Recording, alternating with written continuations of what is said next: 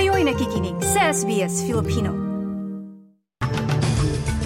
Sa ulo ng mga balita, Punong Ministro Anthony Albanese nakatutok sa kapakanan ng mga katutubong Australiano matapos ang nabigong voice referendum.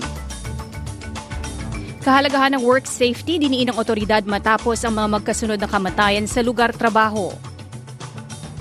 At 2024 palarong pambansa, kasado na. Yan ang mga mainit na balita sa oras na ito.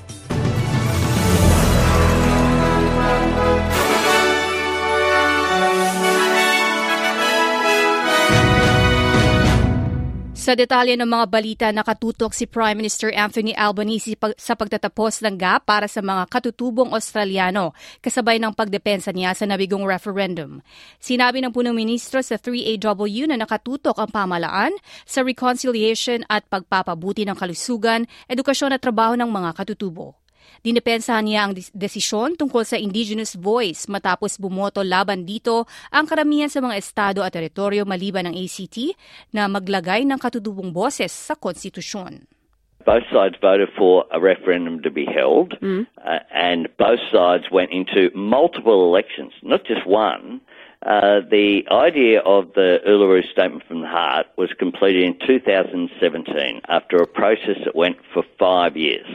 Now, I, I had uh, the courage to put that to the people to listen to, listen to the request that had been made. Now, that wasn't successful, yep. and I accept that outcome.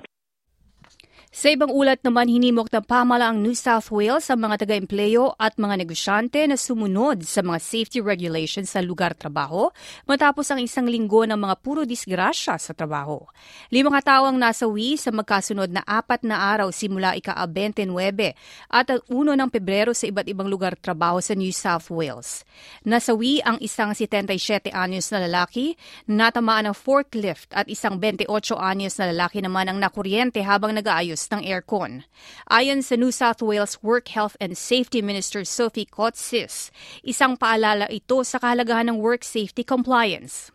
Sa mga empleyado na may alala tungkol sa kanilang kalisugan at kaligtasan sa lugar trabaho, maaaring kumontak sa SafeWork sa 131050 o sa Speak Up Save Lives app.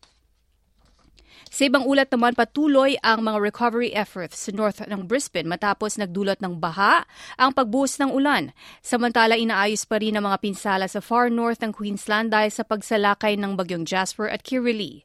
Sa ulat ng BOM, ang ngayoy ex-tropical cyclone ay hindi na muling mabubuo bilang bagyo ngayong linggo. Ito, ngunit may maliit na tsansang muling mabuo sa susunod na linggo.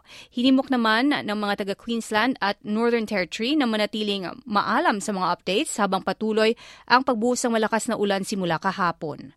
Ayon sa Federal Agriculture Minister Murray Watt na nakipagkita sa mga biktima, malaki ang naging danyos ng bahang dulot ni Kirili. There's definitely been extensive damage to roads, train lines, bridges, and infrastructure, which is interrupting supply chains. We have already activated some assistance with the Queensland Government for councils and for individuals who've, been hit by this, but I'm sure that there will be a need for further support as we go forward.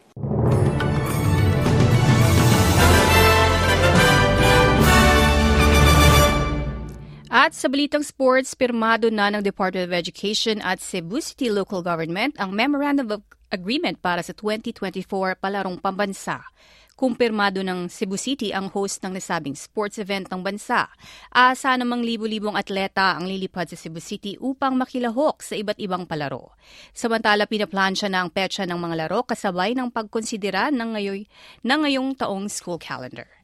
Sa lagay naman ng panahon ngayong Sabado sa Perth, maulap at mahangin 31. Adelaide maaraw at 33 degrees. Maaraw din sa Melbourne at 31. Ganun din sa Hobart at 27 degrees. Malinaw ang mga ulap sa Canberra at 31. Sa Sydney, maulap at 27. Ganun din sa Brisbane at 32. Habang uulan naman sa Cairns at 32. At posibleng umulan din sa Darwin at 33 degrees.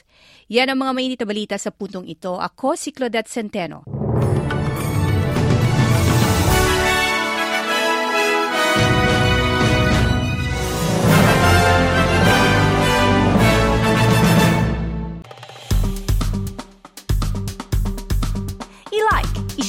Mag-comment. Sundan ang SBS Filipino sa Facebook.